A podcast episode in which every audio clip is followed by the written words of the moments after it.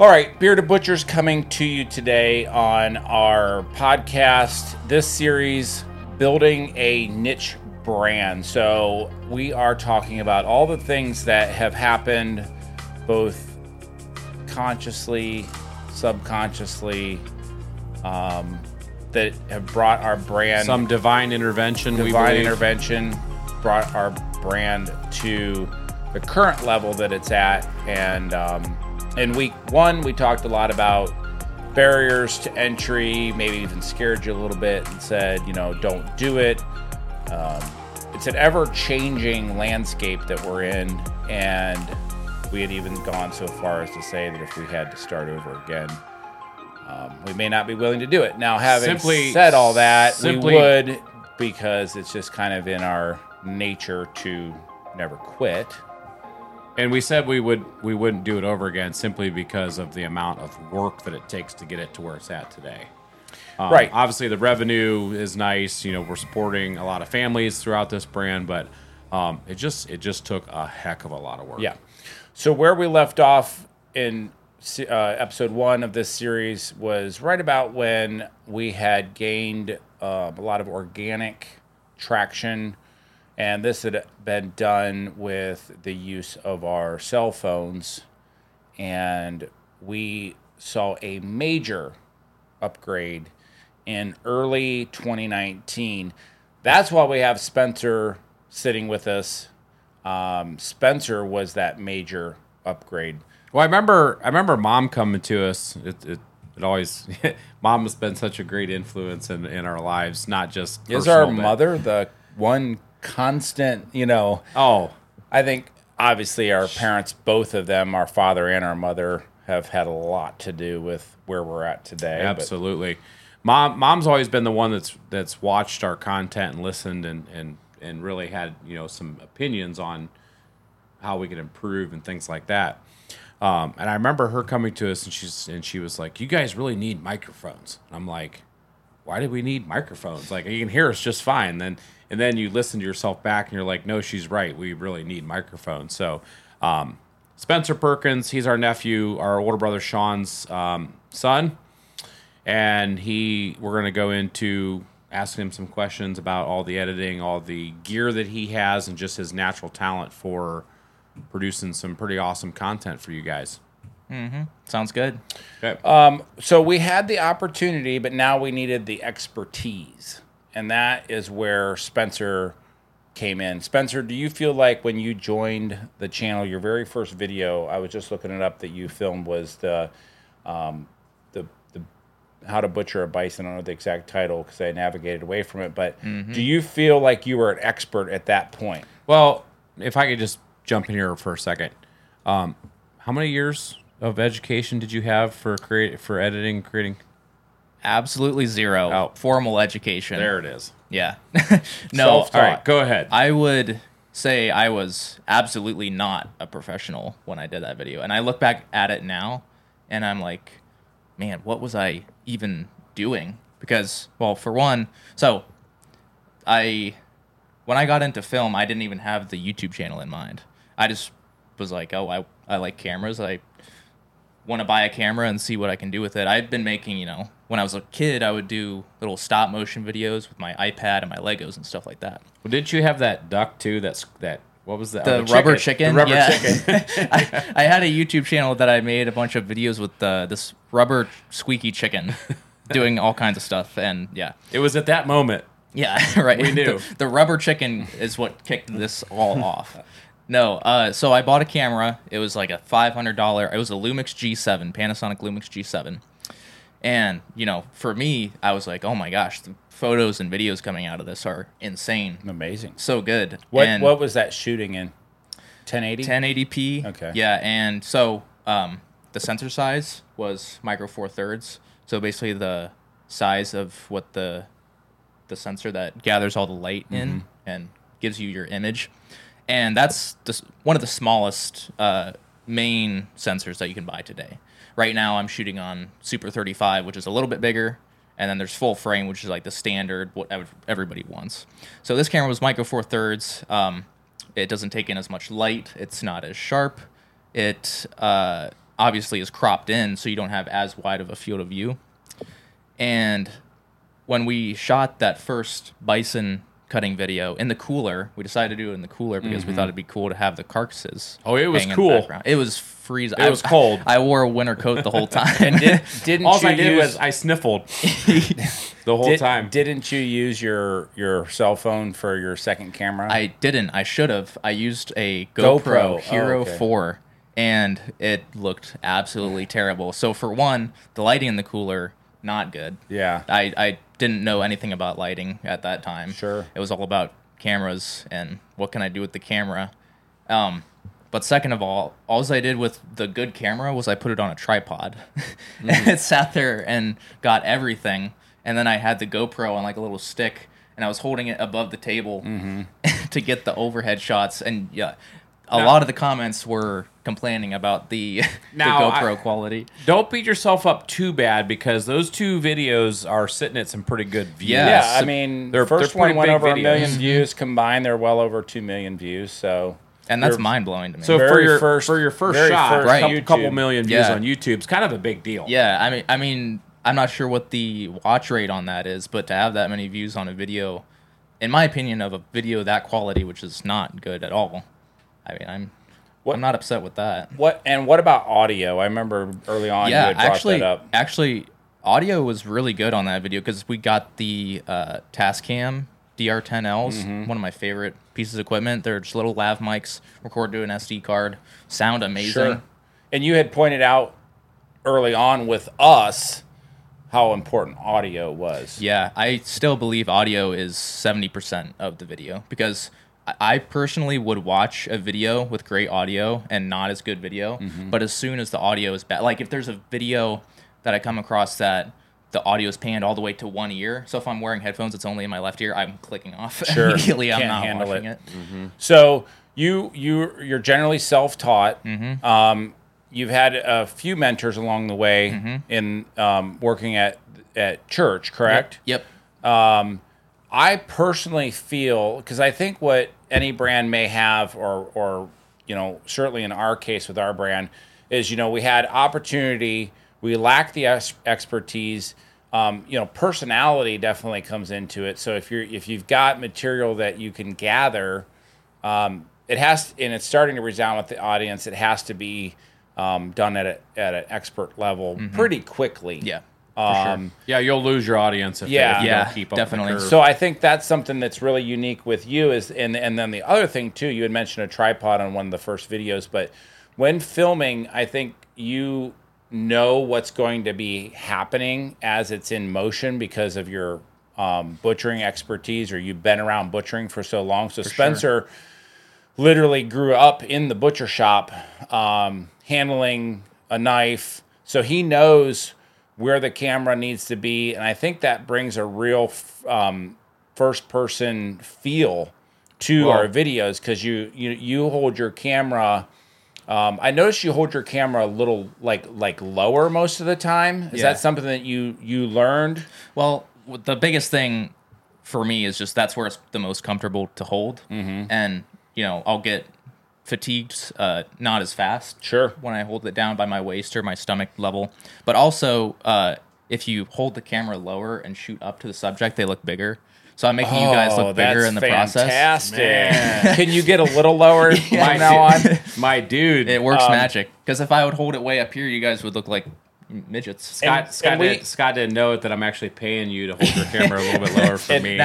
Hey, I want to bring something up here real quick. So you talk about Spencer being in and around the butcher shop, knowing kind of, you know, that next move with his camera because he's been around it. I would also like to add that when Spencer captures his content and he goes back through and edits, he's able to rebuild that content almost in reverse because he knows what he's filming. Right, so he's thinking of his edits while he's filming. Right, so if we do like if we cut a half a beef, we go from the front quarter to the hind quarter. You don't mix match parts of the video. You just build it back the way it should be because you know exactly where all the cuts come from. Yeah. So yeah, editing footage that you shot is so much easier than editing footage you didn't shoot. Oh yeah. Like when we had the New Mexico hunt, I wasn't there to shoot that. Meet Your Maker had their own guys shooting that, and they did an awesome job. It was beautiful footage, but it's so hard to go in as an editor not knowing just what you open have there the box and then build the story out of something you don't know. You have to look through it all to like get it in your head, because when you're shooting stuff yourself and you're going through the edit, you can be like, oh, I remember I shot this. This would be the perfect spot to put that, but you don't have that when you're using somebody else's footage. Mm-hmm. Yes. So we shoot now in 4K, correct? Yep. Talk a little bit about you running two cameras right now. Yeah. So the first camera we used was the Panasonic Lumix G7. Great camera. I still have it. I haven't used it in a while, but I would like to get back into shooting some stuff with it just for fun. Then we moved to what I would say was a pretty big upgrade in the Canon EOS RP. That was still shooting 1080p, but a little bit better colors in my opinion, and Better lens was huge. It was still an STM lens, which is like the Canon's lower tier of lenses, but still better than the kit lens that came with the G7. Sure. And after the RP, we went to the EOS R5, which was absolutely astronomical in terms of quality. Started shooting 4K, which YouTube's 1080p like algorithm, or I don't know what you call it. I forget what you call it. It is not good, in my opinion. Like, you can have 1080p stuff out of camera that looks amazing. As soon as you upload it to YouTube, it looks so bad. Didn't know that. Yeah, but they're 4K. They're 1440p and they're 4K. I forget what you'd call it, but it looks so much better then. Well, I have no idea what you just said in the last minute 30. Well, but let me say this, too. Before we started shooting 4K... I shot 1080p and then upscaled it to 4K so that we could get the better quality on YouTube. Very smart. If you're looking for a trick, that's huge if you can't shoot 4K. That's why we have Spencer on here. So if you're listening, you can get an education through this whole experience of this podcast. Mm-hmm. And part of that education I want to bring up is, and since this is, we're teaching the audience what it's like to build a niche brand and build an audience, and obviously, that takes Spencer, it takes the cameras, it takes computers, the editing software, the mics, all that stuff. Let's talk a little bit about the cost.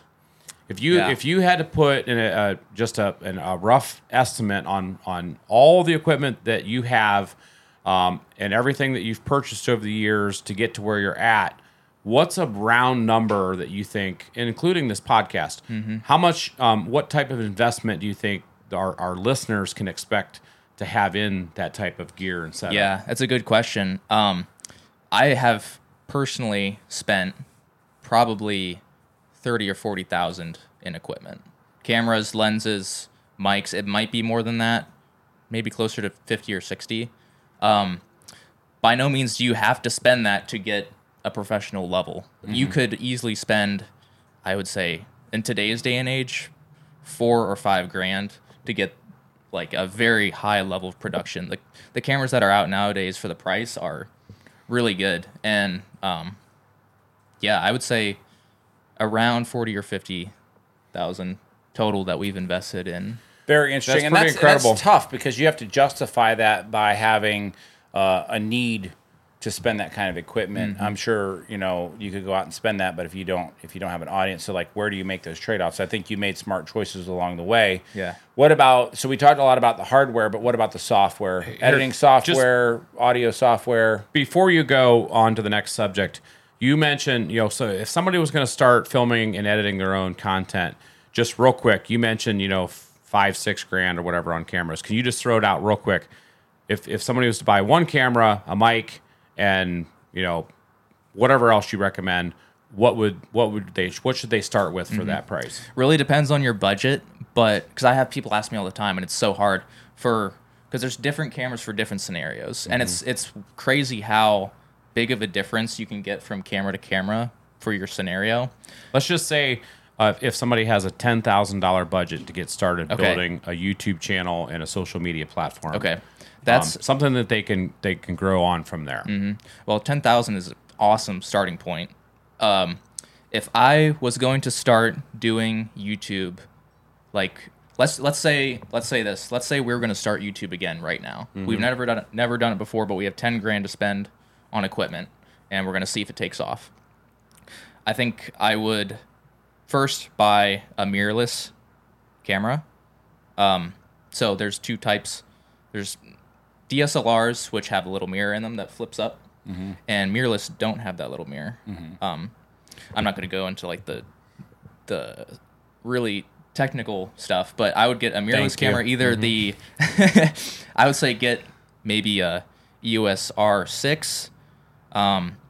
Depends what brand you like too, because Sony has basically the same stuff. So if you like Sony, you know, go with Sony. I like Canon. I would personally get a Canon R6 or R5. The R6 is like $2,600 for the body. R5 is like $3,800. Mm-hmm. I would say go with the R6. Get yourself a good lens. You could probably spend $1,200 to $2,500 on the lens. Then you're at what, $5,000? Let's say $5,000 if you got the really good lens. You still have $5,000 to mm-hmm. spend on audio stuff. So you could get lav mics. The DR10Ls are $200 a piece. So that's $5,400.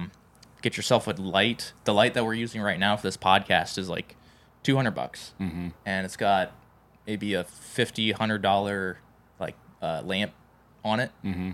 Sitting on a stand's $100. So let's say $300, $400 for your light. That puts us at $5,800. And honestly, once you get cards and batteries and stuff like that, you could probably be up to $6,500. Yeah. I would say that's really all you need to get started. What about software? Yeah, what about your editing software? So I use DaVinci Resolve, and DaVinci Resolve is actually free. You can download it for free. Nice. But if you're shooting in... So they have the free version, which I used for years mm-hmm. before I had to buy the paid version. The only reason I had to buy the paid version was because I started shooting 10-bit color. Okay. So I'm going to get a little bit technical here. So you can shoot 8-bit or 10-bit color. Mm-hmm. 8-bit is it gathers in less light or color information. 10-bit, obviously, a little bit more. Mm-hmm. And you can shoot a really flat profile. So it gathers all the colors in. It doesn't delete any of them. It doesn't apply its own color grade to it. So when you go into your editing software, you have all that information to work with colors. So I can go in and change, you know, from a really blue hue to a yellow hue. It's like having, instead of a 24 box of crayons, you have 124 box of crayons. Okay. So the paid version of DaVinci Resolve is required if you're shooting 10-bit color, but you can download DaVinci for free and absolutely make awesome videos. Nice. Yeah. So get all that stuff and get yourself a really great nephew, and you're going to have everything. What about the podcast? Because that's a little bit of another step up, right? Mm-hmm. The equipment that we needed some mixing equipment. You had experience from church doing that, which mm-hmm. really helped us shorten the curve, because our very first broadcasts we elevated quickly. Can you talk a little bit about that? Would that round out your $10,000? Yeah, I would say so. Well, and it really depends if you want to do it live or not live. Okay. We'll do it live. It's really, it's crazy how much harder it is to do stuff live. Oh, sure. Rather than pre-recorded. Because if we were doing this pre-recorded, you could record everything separately. Your camera could record to an SD card. Mm-hmm. All your mics could record to an SD card. You go into your editor, you sync it all up. Whereas if you're going live, you have to mix all that stuff live. So what we have right now, we have 3 Rode pod mics, mm-hmm. all running into a RØDECaster Pro 2, which has been game-changing. Sure. It's basically a little mixing board. It mm-hmm. has 6 faders. It has 4 XLR inputs. You can output it via USB to a laptop. It has 2 USBs, actually, which is really nice. So I have the one USB running out to my streaming laptop that's taking care of all the OBS streaming and stuff like that. And then I have another USB running to our laptop on set that we use for Zoom, mm-hmm. so we can have guests call in. So that would transfer all the audio back and forth, so you can do audio from the RØDECaster to laptop, or laptop audio to the RØDECaster at the same time. Are these guys paying you enough? It's a lot of research. This is deep, and you got to spend so much time just research. That's what I did, you know, to start out, just YouTube. Sure. You know, Peter McKinnon is a huge part of how I know so much. There's shout all kinds of Peter YouTube McKinnon. Channels. Yeah. So I want. Hey, I said not to interrupt you. I don't want to do this, but if you're listening and you have a notepad, get yourself a pen and a notepad. Start taking notes, because what Spencer's saying. There's so much information in here. Take notes. Right, and I wanted to point out that I think what we see with creators is that the creator themselves has some of that knowledge that you share, and they can do that on their own. I think the other thing is you have, if you're, you know, presumably a good personality, you need to hire somebody. Yeah. I think for us, it was divine intervention, you know, that you were actually part of the family and already working with us, because that was one of the bigger things that I think elevated our channel, was the fact that we had you. And I think those are really never to be overlooked pieces of any growing platform, is that you're going to have to reach that level of expertise and marry it with the opportunity, married with the personalities, mm-hmm. so that you have the growth, exponent of growth can happen when you marry those things together. Definitely. Two big components of why our channel grew quickly. One being Spencer, 100%, and number two being Phil on the back end with the SEO work that he did, which is why we're bringing Phil on after Spencer, and we brought both in here today for this podcast, because this is an essential part of building that large platform. Mm-hmm. Yeah, and you talk about divine intervention, and I have thought the same thing for so long, because when I got into film, mm-hmm. so all my friends were a grade above me. And sure. I'm homeschooled. They went to public school. Well, they were all getting ready to go off to college. Yes. And I was like, they all had their plans, and they're mm-hmm. like, oh, I'm going to do this with my life and get a career in this. Mm-hmm. And I was like, well, I don't know what I'm going to do. I'm cutting a butcher. Meat. Yeah. It's like, do I want to cut meat my whole life? Sure. And now I'm like, yeah, I do enjoy doing that still. Well, yes. So I was like, well, I like film. I'm going to mm-hmm. start teaching myself that. And as I was doing that, the YouTube channel starts taking off. Yes. And you guys are like, we're going to bring you on to do some videos. And that obviously worked out really well. Mm-hmm. So, yeah, it's been a huge blessing. And before you go, good. And what do your friends think of you now?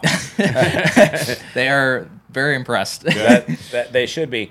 And so we want to, and I think that the other piece of this is the beyond. So we've had, obviously very good content up to this point for our platform, the podcast, and then beyond, you know, we have the intent of kind of upgrading our studio. Mm-hmm. I'm sure upgraded equipment will come along with that. Mm-hmm. So that's kind of the beyond, is that we have more of a media central place. We plan, God willing, to put a big studio in our new headquarters. You'll be able to have all of your equipment in one place. Mm-hmm. You won't have to, you'll have track lighting, everything that we need. So that's kind of the beyond for the brand. But that gives you some insight on how we had that footfall at the right time with Spencer joining the brand. And he was kind of, if you will, the first turbo boost that got us up to a new level of speed. So thank you, Spencer. Mm-hmm. Next, I would also like to add that Spencer is the same one. So a cameraman, I think, as a content creator, like if you're being filmed, a cameraman or woman can like absolutely make it or break it for you. Because like you can get mad at them, you can get like they get in the way. And I'm sure it's the same way for you with who you're filming. Yeah. Like you mm-hmm. have to work together. It has mm-hmm. to be like a perfect. Or working with another cameraman. Oh yeah. Because now we have like my cousin Liz shooting mm-hmm. vertical mm-hmm. stuff. So, you know, I have to work together with her to make sure we're both getting our angles and stuff like that. It's like right foot, left foot. Mm-hmm. I mean, the two have to work together. But I will say with Spencer, not only is he a great cameraman, but he also is a very willing cameraman, because he hopped on a plane and went to Montana with us. And within the first 6 hours was throwing up from, elevation. Yeah, it was like sickness, I think it was elevation sickness, exhaustion, not eating enough, carrying all his batteries. So he's very not only is he good at what he does, but he also he's very supportive of our dreams and our plans. And we talk about the beyond, and it's just great to have him on board. Mm-hmm. The best is yet to come. There you go. So Spencer being a big part of the visual audio that you see. Now we want to bring in Phil, which is going to be a big part of what you don't see behind the scenes. So we'll bring Phil in. Thanks, Spencer, for joining us on the first half of this podcast. We'll get Phil in on the second half of the podcast. And I will try to do a better job at feeding you a piece of meat or two during the video, so you don't have to stand there and watch us eat all the time. You did good with the Wagyu video. You got 2 bites. Back to back bites. I try to remember. Yeah. All right, great job, Spencer. Go ahead and jump on in here. Welcome to the podcast, Phil Maletich. Thank you. Thanks, Phil. We're bringing the instrumental people that have helped grow this brand past what we would consider like being your initial, had some success with cell phone and uploading some videos, and then graduated into better visual, audio, and we talked about personality, opportunity, expertise, marrying those things up together. Happy anniversary, by the way. Thank you. And the reason I say that was we were preparing for the podcast, and I was like thinking back when Phil first joined the Bearded Butcher brand, it was through his marketing firm, Northstar Marketing, and it was an email that we received, and I knew about the email. So last time we were talking about the podcast or being on today, I looked up on my previous emails. So like, I wonder if I still have that email. And it was Phil reaching out to us to introduce himself, and it was ironic because it was 3 years to the day, 9/8/19, that he had sent that email. That was yesterday. And 18, I'll just right. It wasn't right before COVID. It was 19. Was it? It was 19. Okay. 3 years. It was right before COVID then. Not to say that word on. Yeah. Right. Sorry. Delete. Edit that out, Spencer. Hi guys, my name is Phil. I live in Sterling. I run a small digital marketing agency. I'll make this quick. I know you guys are out here for the listeners, Sterling is like the next town over. And he went to Smithville, which is a big competition for Norway, and so not really competition. We won't hold that against him. He goes on to say, I know you're busy and you probably get a lot of these, but I believe there's huge untapped potential in the market in which you guys should be capitalizing. And he put some screenshots or some snips in the email, and the I could give my take on the general what he was seeing, but I'd rather hear it from him, much like Spencer with the cameras or whatever.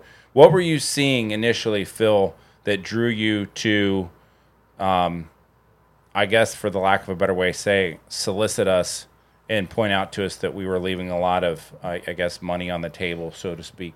Well, it's crazy to think that wasn't that long ago, but YouTube was a lot different then.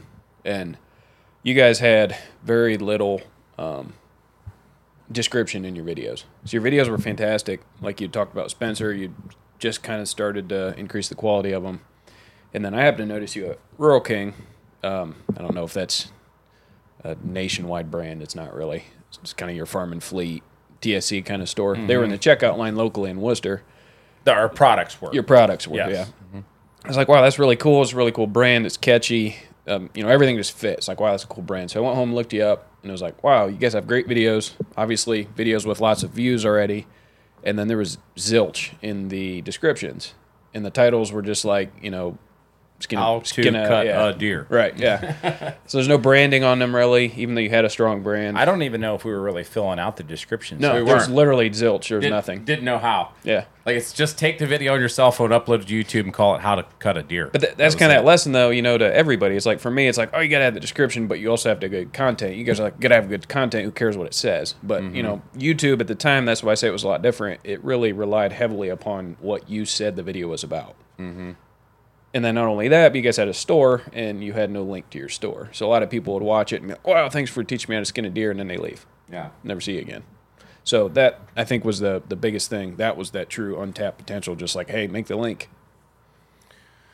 So we got the email from Phil, and, because it was local or whatever, and he was right, we were getting a lot of this different stuff, kind of the snake oil salesman type stuff. And that's something that will happen as your platform grows, is you'll have, and I think you'll have people reach out to you. And I think we had our email in our YouTube channel mm-hmm. or a Gmail or whatever. And so, it's easy enough for companies to reach out. And he even said in his email, I'm sure you get companies from, around the different countries, whatever. So he sent the email, and I recall at the time we were doing our big remodel at White Feather, and it was September, we were almost done, but our office had been relocated, and it was in our break room, and I was like, can you elaborate, or my response or whatever is, you give us some examples, other clients you might work with, whatever. And that's when he sent something like 20-minute screen share video that he uploaded. He went through clicking all the different stuff, showing us essentially what we were missing while he voiced over the screen share, and then he just uploaded that as a video to YouTube and made it private and sent us the link.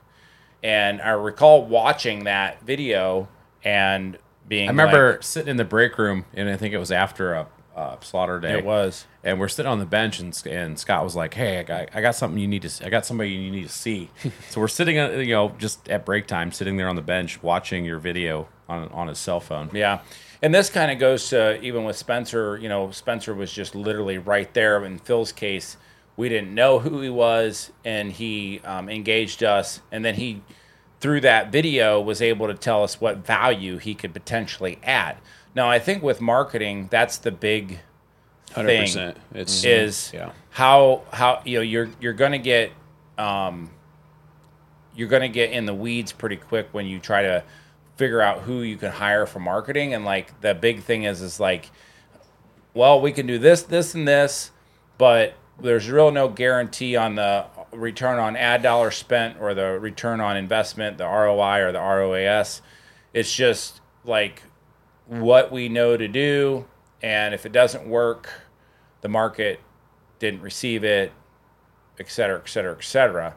In Phil's case, he had sort of untapped potential because we literally had nothing, and that was important for us to hear that because we didn't know these things, much like we didn't know all the different stuff about the filming and the audio. We didn't know anything about keywords, search engine optimization, backlinking. So tell us a little bit about what you found missing initially, and once hired, what you did immediately that changed the course. Well, I think the easy thing to remember, there's two things that really stick out in my head from back then. One of them was that you said one of your biggest decisions was whether or not you actually wanted to grow and go through all the pains we've gone through in the last 3 years. Mm-hmm. I hate to bring that up because it's been painful sometimes. There's been a lot of growing pains. Then the other thing was obviously the beef video. That was like one of the most hilarious conversations I've ever had. How to butcher a cow. Yeah.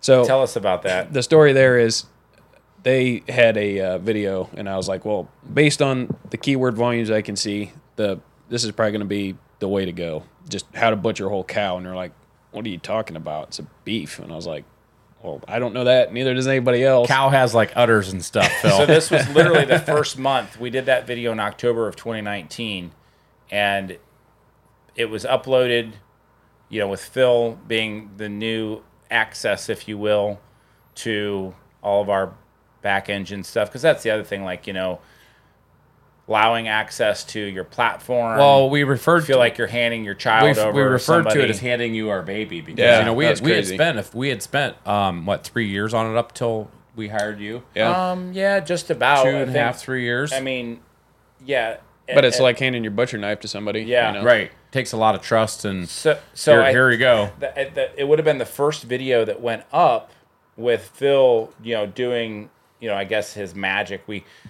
Phil, I got to bring in the PhD stuff. So we call him Dr. Phil, or we call him Dr. Strange, because he works his magic on our, our analytics and whatnot. But that's because Phil is a PhD.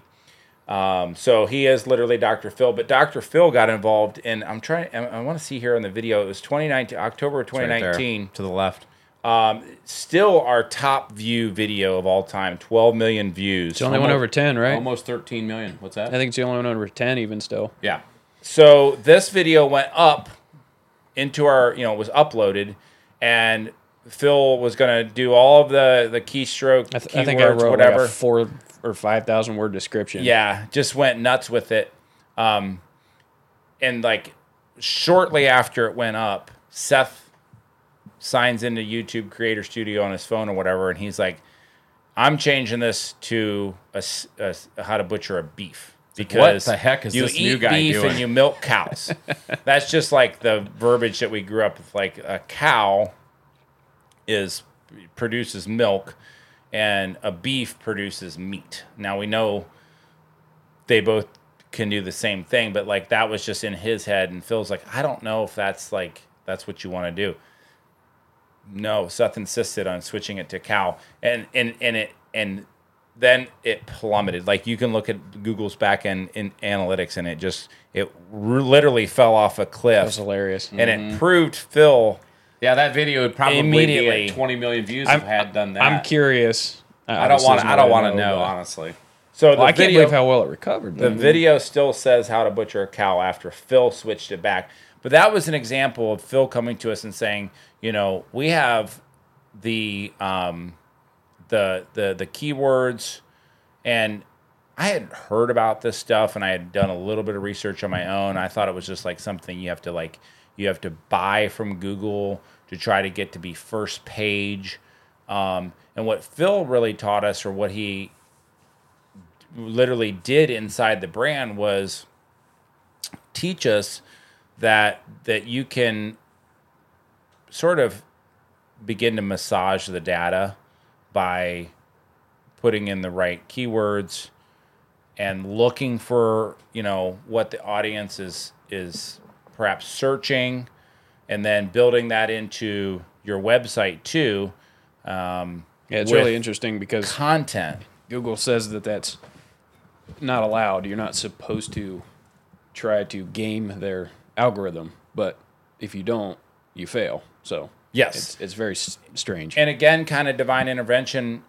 We learned that the Google sort of YouTube was sitting there waiting for butchering content, in a sense where we quickly became the leading authority on all things butchering, because people would search for something, and because of the work that Phil had put in, we became a leading authority on butchering related topics. So if somebody was like, how do I butcher a cow?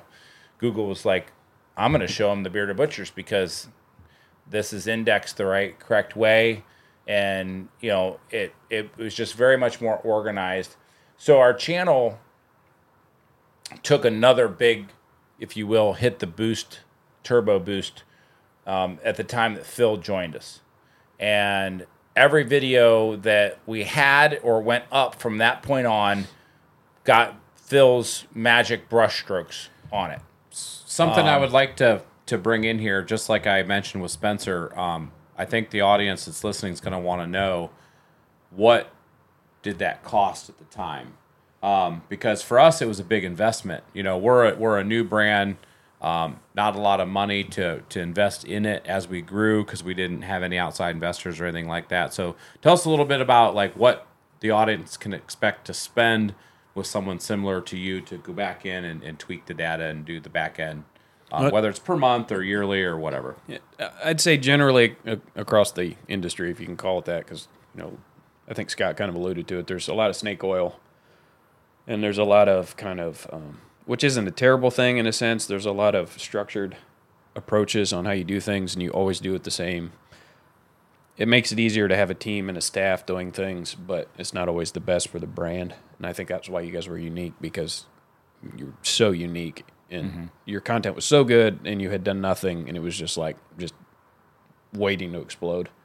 But as far as your question, Seth, you probably generally would expect to spend based on, you know, single person, how much time they're spending, all the way up to those crazy big agencies, between like $50 and $150 an hour.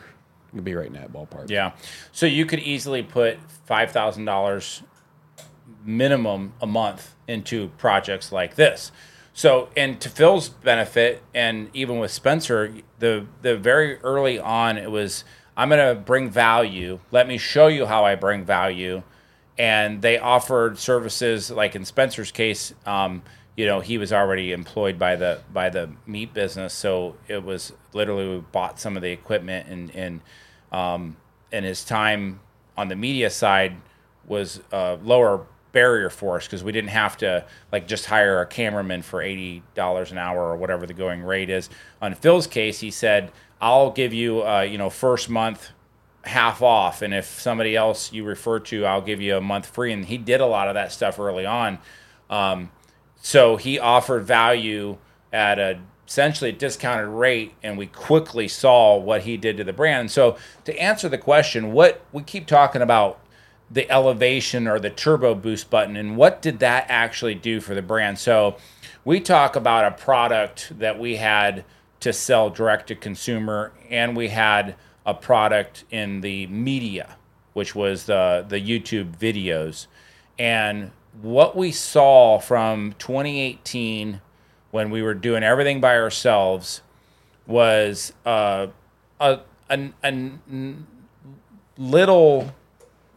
little boutique business, if you will, little niche business, brand, something fun to do. You certainly would never be able to quit your day job. It was just something fun to do. What we saw in 2019 was a 10X over 2018. So both Spencer and Phil joined the brand in 2019. And I say that with Spencer, he'd already been in the butcher business, but his material began to land on the site in February of 2019. Phil's influence came in September, October of 2019. And we saw a 10X in revenue, both through the DTC and the media channels in 2019. What's remarkable about that was we again 10X'd in 2020. We hit that growth trajectory, and it then became not a question of, if this is working, or even to Phil's, you know, comment about, do we want to grow? And that's a bit of a flaw that I might have, where I let personal constraints cloud vision or growth, because a lot of it for me was like, you know, I have to do it. Like, that was a feeling I had, like I have to personally be responsible for so much of what is happening for the logistics of carrying something out. And having, you know, pulled some of that responsibility off of mine, and it's on Phil or even Spencer. And to be clear, Seth was doing, you know, a lot of the content. I'm in content creation, but he's kind of the star of the show. And then he would upload and do a lot of the media and stuff like that. But I was doing the administrative to business stuff. We saw that growth hit, you know, a 10X over 2019 over 2018, and again a 10X 2020 over 2019. So we knew what we had was working. Now, Phil was working as a private contractor. Yeah. So he did not work essentially for the brand, or excuse me, he was not in-house. And we went through some phenomenal growth just as a sort of loose banded two businesses running. He's got his Northstar Marketing. He's working full-time as a pharmacist. And we're doing our thing. And the I guess the sales were such that we took a closer focus then on what the future would be like as that direct-to-consumer and the media grew, because we were butchers, with our pillar one being our mainstay, our job, and then pillar two being the direct consumer, and pillar three being the media. But it's like, as the calf grew, the pen got smaller. So it was then that we have to start looking at, you know, what's our sales funnel? YouTube was just the golden goose. It was incredible. And we had the model, which was deliver content and then have something to sell. And it was a priced item that was not hard to buy, and we weren't selling No competition, in a sense. Yeah, no competition. We you know, is I watch these guys. I like these guys. They're authentic. I trust them. Let's buy something from them. And so we had the Spice, which made sense, and it checked a lot of boxes.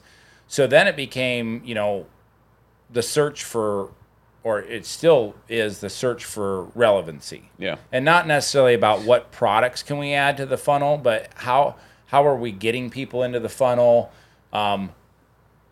What's changing about the funnels? We've seen and we experience change, and this is a lot of what Phil does with the brand. And in our next week's episode, we're going to get into more of the fulfillment and the actual tangibles of the logistics inside the brand when we are delivering a product to a customer, what that takes. And that's also an area that Phil is head over, because what happened was, Phil as a private contractor, and then bringing Phil in-house and having him be COO, which is really the media and the direct-to-consumer portion of the business.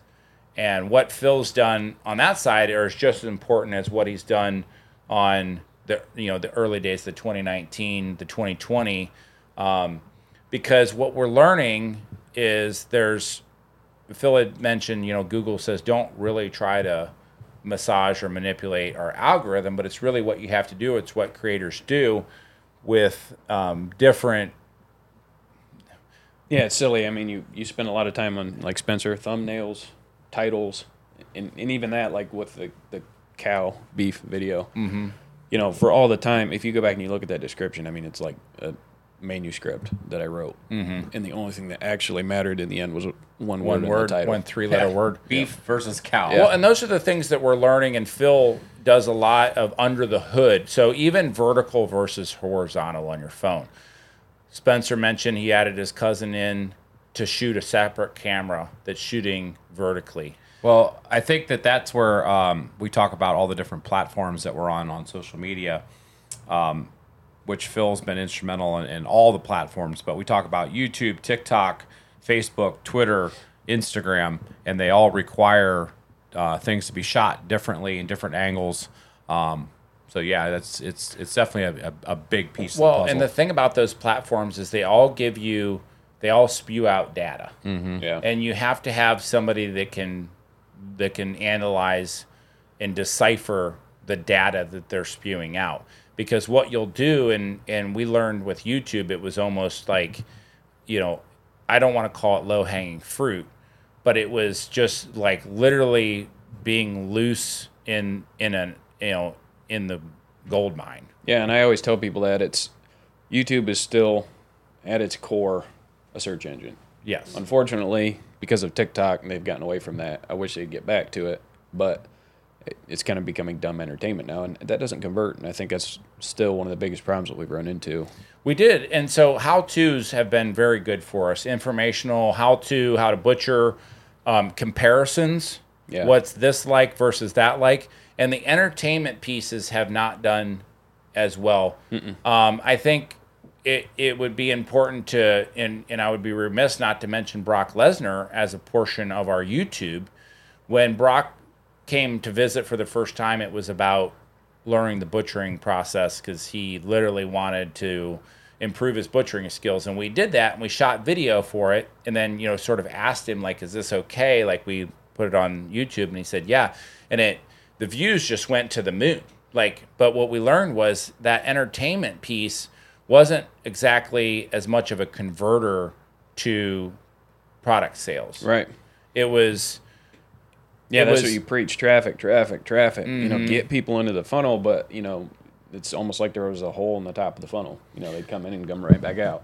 Correct. So I think as a channel or as a brand, you know, you think about what you're delivering, and, you know, there certainly are brands that deliver entertainment only and do really well at it. But for us as a brand, or even YouTube as a core, as, you know, being a search engine, the how-tos continue to live on, the relevancy of those, the cyclic nature of them with regard to hunting season. Well, we just talked about one that spiked, what, like 300,000 or 400,000 views in the last week? Yeah. So it's like... Out of the blue. And that was shot, what, a year and a half ago? year and a half ago, last year. Well, all four of our meat affiliates are in there, so it would have been right around a year, I think. We do lose a little bit of a track of a sense of time with these things. Like, it seems like it was a long time ago, but it really wasn't. But you will find that there is a little bit of try this, try that, and this gets to be with marketing itself, where everybody's kind of looking for the next relevant way to market. And like, you have marketing agencies, Phil's mentioned teams, those perhaps for a big brand, they spend a lot of money, X number on this.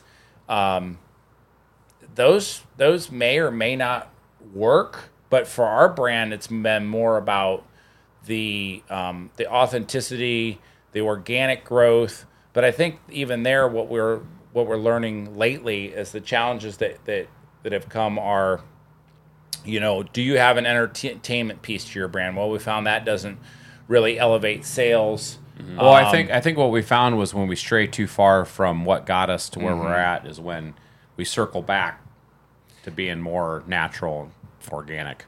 Correct. And that's where, if we didn't have somebody like Phil that's under the hood that can analyze the data. He's the guy right in the passenger seat that reaches over and grabs the steering wheel and jerks it back on the road. It's like, hey, guys, bring it back in. Maybe too far sometimes. It helps us to stay focused and avoid pitfalls, because we want to remain relevant. We want to continue reaching new audiences. We want to nurture our current audience in the sense that, the content that we produce, whether it's a tangible like the spice or the products surrounded by the spice, or the intangibles, which are, our media, that we continue to deliver a quality product. But we want it to reach as many people as possible. Right. I mean, that's kind of the entrepreneurial drive that you might get.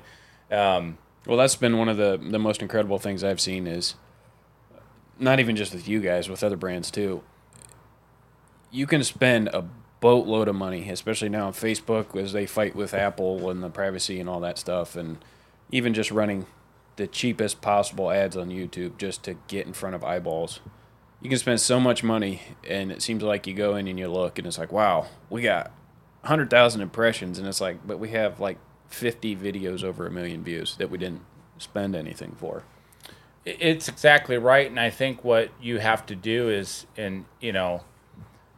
it really just boils down to what's your personal story, what's your history. You have to tell a story as a brand now, and you got to have a shippable product. You have to have a shippable product, and you have to have a way to get it into the customer's hands. That's the meat fight that everybody keeps fighting about. I would like to bring that into this podcast a little bit. We talk about all the responsibilities that Phil has and has had that's gotten us to where we are today, but. I'd like to bring it in the fulfillment and the warehouse and all, because you've overseen all of that too. So if our listeners don't know, we do in fact ship all of our own products in-house. With private label in our own warehouse. So Phil could go into a little bit of detail on building the warehouse, putting all the right people in place to do that, and then next week's show we'll actually. Bring somebody in, the manager from the warehouse, and talk a little bit more in depth. But yeah, because that has a big part of the customer experience. Right. Mm-hmm. Well, I think that's one of the most impressive things about that. So big shout out to Chad. Brought him in, and he's the kind of person that you just stick over that, and you trust what he does. You cannot say enough about that. But he came in, we literally leased a barn, not a barn, well, pretty much a barn. Pretty close to a barn. A big pole barn in Worcester with no heat and no air. I mean, to think about how miserable they must have been. Why did we need to do that? So we went from a fulfillment company locally, kind of that, they're local, they're going to be good. They had solicited us. It went pretty good for a while. It was very expensive because they took a gross percentage of mm-hmm. everything that sold. Mm-hmm. And they did good for a while, but then whenever we hit that second 10X phase around the holidays of 2021, Or 2020. 2020. Mm-hmm. And they, Scott and Seth were literally in Montana with Spencer that they had just talked about, going off the grid. I think the last thing Scott saw on the top of a mountain was 1,000 orders sitting in the queue, and a lot of them had been in there for multiple days. Yep, if not a week plus. And almost no customer service on the back end. Mm-hmm. People just started calling the store. Like, well, and they were getting literally an empty box. So not when I say an empty box, not an empty box that was just you open a cardboard box and the inside was full of air, but inside the cardboard box was an empty display box that was supposed to hold 6 of our spices. You could literally look it up and use it as binoculars. So customers were receiving. It's amazing how mad that would make them. Because of a software glitch at this third-party fulfillment, they were receiving just the cardboard display box assembled and inside another box that contained no product. It was almost like they were being punked. Yeah. And then, I guess to their credit, they said, they do what the software says. So, and like you said, almost no customer service. So that is the straw that broke the camel's back, though, and that's why you took on the responsibility of just creating our own. And we could call that a pitfall in the sense where we were putting Seth and I, literally along with a couple of the employees, were putting all the packaged orders together before we cut meat. That's true. The Black Friday.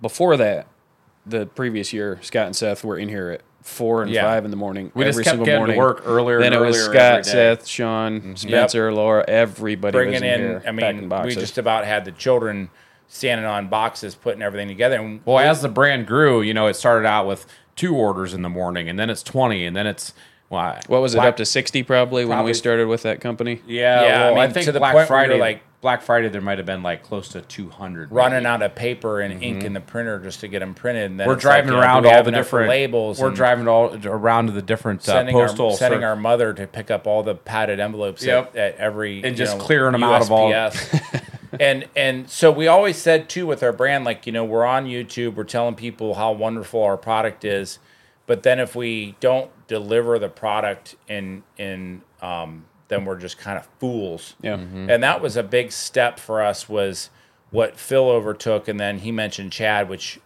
I second that, because the manager role of the warehouse is more than just, can I get the packages out the door, which I think is kind of the most important, because everybody wants Amazon fulfillment. I clicked the button, I bought it, I want to see it on my doorstep in 2 days. And outside of surges, they do such a great job. If there's orders in there, they're all out by the end of the day. They do a great job at that. But what else? The other things that Chad does that he'll do really well is people are notoriously incomplete with their shipping addresses and the information glitches that you need. Software glitches. What choices did we make with that? And then the other one is just random people calling to talk to him. Oh, that's incredible. They find a number on the internet related to the Bearded Butchers, and do these guys believe in yada, yada, yada? So, yeah, definitely a lot of different words. Yeah. A lot of different things there, but we've been through... I should finish that story, too, a little bit. Oh, let's hear it. Sorry. So we got that, literally put them in a barn, mm-hmm. Right... It was February-ish, because I signed the lease. Literally, I had to leave my family's Christmas and go sign the lease for the building and go back in the middle of a snowstorm. That's why he's part of the brand. But yeah, it was, and it had to do with the fact that we were we're letting these customers down. We need to take action now. It was the worst possible time for us to make that kind of pivot. But we felt the only way we could control it is just to do it ourselves. But at the same time, being the worst time, it was the best time. It had to be done. Yep. It was like Scott likes to say, I don't know if you've ever really said it publicly, but sometimes you just got to take something out back and shoot it. Yep. And that's, mm-hmm. That was literally one of those. But even scenarios. Since then, now we've gone through 2 different software vendors, mm-hmm. and we're on our 3rd now, and we're finally happy. Yeah. But then our fulfillment piece, so we were on Shopify. We had to go to BigCommerce for one specific reason. I don't want to get off in the weeds on that. So we switched, and now here we are back, ready to go back to Shopify. It's just one thing after another. It really is, and these are some of the pains that, we talk about, and it's never it's never bad, like in the sense where like I think as companies grow though, you do get like the stakes get higher and higher in the sense of like mistakes cost you more and more. You know, the software that we're getting involved in now costs a lot of money. Mm-hmm. We're well beyond that. You know, I started this in my garage because we saw the 10X, the back-to-back years with 10X, and then you start to hit that plateau. So we look at like a 4X in 2021, mm-hmm. and then, you know, we're kind of tracking for like a 2X. So as that plow begins to sink into the ground, you have that set of challenges that changes, and just being, you know, a self-funded company in the sense of, you know, the capital that's needed. It's incredible. It really is, because you would never.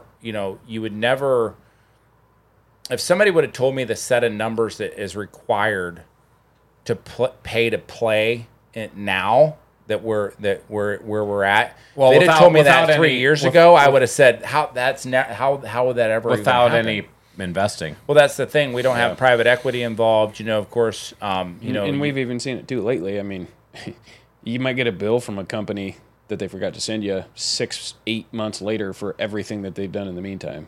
Yeah, which is like $30,000, literally. Yeah, and you know, you have to be able to the waves out here in the open ocean get bigger and bigger. And we're seasonal, you know, we've really found that, unfortunately. And so you have all this data, if you will. You know, you're able to look at year over year numbers, because the platforms that we do have, and we have been doing a little switching around, you have year over year data, you have this work then, and then it kind of does change. We're learning as we get into the... I guess, if you will, the next phase of online marketing is buying the ads hasn't worked for us. No. You know, grabbing big audiences that don't really care about us as so much as the subject matter. In the case of the fans of Brock's, that, you know, we have a great spice, fantastic spice. One of the best, my favorite spices. I go through a ton of it. But not everybody that is a fan of him cares about that. They just want to see him doing something. Yep. It's amazing, too. I think some of the conversations we've had recently, like, you know, can you fill every single niche of the market you're serving, or at some point are you just trying to do too much? Yeah. Those are certainly pitfalls that have come along our way, but it's Phil that keeps us driving between the ditches, I guess, if you will, because I think... We've always referred to him as our brand dad. Yeah. Because there's a scale. There's a scale that we're on. We're on the ride now. I don't think there's any getting off. Yeah. And, you know, I see brands like ours reach different levels, and then the next questions will be, you know... whether or not they fail, mm-hmm. they basically get so big they implode. Well, and you guys are so unique too. I mean, you really, like you always talk about, we have multiple pillars. I mean, you have actual White Feather Meats, the mm-hmm. family-owned butcher shop. Mm-hmm. Then you have the media side where you make a lot of money, and then you have a direct-to-consumer product through all that. But then even further, we're kind of getting into that point where we're supplying people with their own stuff. Yeah. Mm-hmm. So we do have multiple revenue streams, and right. we do have challenges that mean we have to spend time. Like Seth and I spend the bulk of our time at the White Feather Meats butcher shop. And to the point where, like, some days, like, we have a literal, like, lunch break. Like, we can't check our phones, emails, take calls. We can't do that until we get to our lunch break. Like, just the same way you would if you had a regular job. And a lot of people, in fact, I think almost everyone, if they would have had the growth on the other two pillars that we've had, they would have quit that job, mm-hmm. because it's an inhibitor to growth on those other platforms at some point. And that's where Phil's been important, because he's been able to take the ball and carry it with a lot of that stuff, or else you know, we wouldn't have been able to do the warehousing. We wouldn't have got a lot of the other stuff done. It's safe to say that because we didn't quit our regular job, which is a butcher shop, Phil's the reason why we've remained, you know, on an upward an incline, because without Phil, we would have, I know we wouldn't be where we're at because we were too busy cutting meat. But it's incredible, though, too. I mean, the amount of credit that you guys deserve for showing up, clocking in, clocking out, not getting a paycheck for so long, building the brand, building, you know, just the expertise that you have is just beyond what most people are ever willing to do, especially nowadays. Appreciate that. A lot of that has to do with our dad literally being like the stick, and we were so scared we didn't do anything different. I mean, he used to walk in the room and we'd pick up a broom and just act like we were sweeping the floor. Well, and it's funny too, like you just said that it's unusual that you guys go in and work and can't check your phone, and I'm just thinking, like, my poor kids are probably gonna be like, when was that ever a thing? Yeah. So we're going to wrap up today's podcast.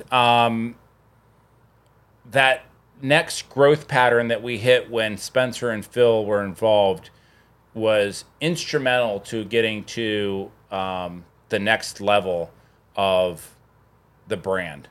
And we certainly wouldn't be at the level that we're at today without those two involved with the brand. Next week's podcast, we're going to talk more about what it takes to actually manage your deliverables. Now that you've got some of that development behind you, and we still do believe that we're developing an emerging brand, but once that you do have that development behind you, what are you doing to actually manage and complete the deliverables? Yep. So next week, we'll have Phil back. I think we still need more out of Phil because we need to bring in Chad, and those two, we'll bring both those in. I think at some point during next week. I'll be curious to hear the story from Chad's point of view. I am too, because like you mentioned with his, you know, contact with the customer, what he hears on a daily basis, and then, which we don't know. He's quite the fielder. He really is. We don't ever hear those stories. The other thing too is, product management. So do you think we can bring Phil, Chad, and Dan all in on next week's show? We'll have to see. I mean, we can definitely get... Either that, or we'll just put Dan on a whole separate show. We'll just see how it goes. But I think that's the other one is the inventory levels, the product that you need. We want to move through this series as it happened, so we'll get them all in here. And, you know, we always got to be selling, so... that's right. Scott and Seth have... further expanded things, and we are getting into private labeling, which I kind of mentioned earlier, but if anybody made it this far, that is available. Private label seasoning and 3PL management. Yes. So from a company that's been through the ringer and knows how awful service can be, we will not be that. That is the idea, that we can offer all the pain that we hit with third-party fulfillment, getting a product to market, getting a website store for you, the SKUs, the labels, the legal part of it, and we'll have to bring this up in a future podcast about. You just can't call it the Bearded Butchers. That's right. All the time that Phil has spent working on the tax part of it, registering in all the states you need to be registered in, and the legal part of it. So just email Phil at beardedbutchers.com or wholesale at beardedbutchers.com. Yes, we will talk to you about how your product can reach the market with a lot less pain than it took to get our product to market. So that completes week 2 of the Bearded Butchers podcast, building a niche brand. Again, join us for more on this series as we continue to bring you the stories that built the Bearded Butcher brand. And until next time, see ya.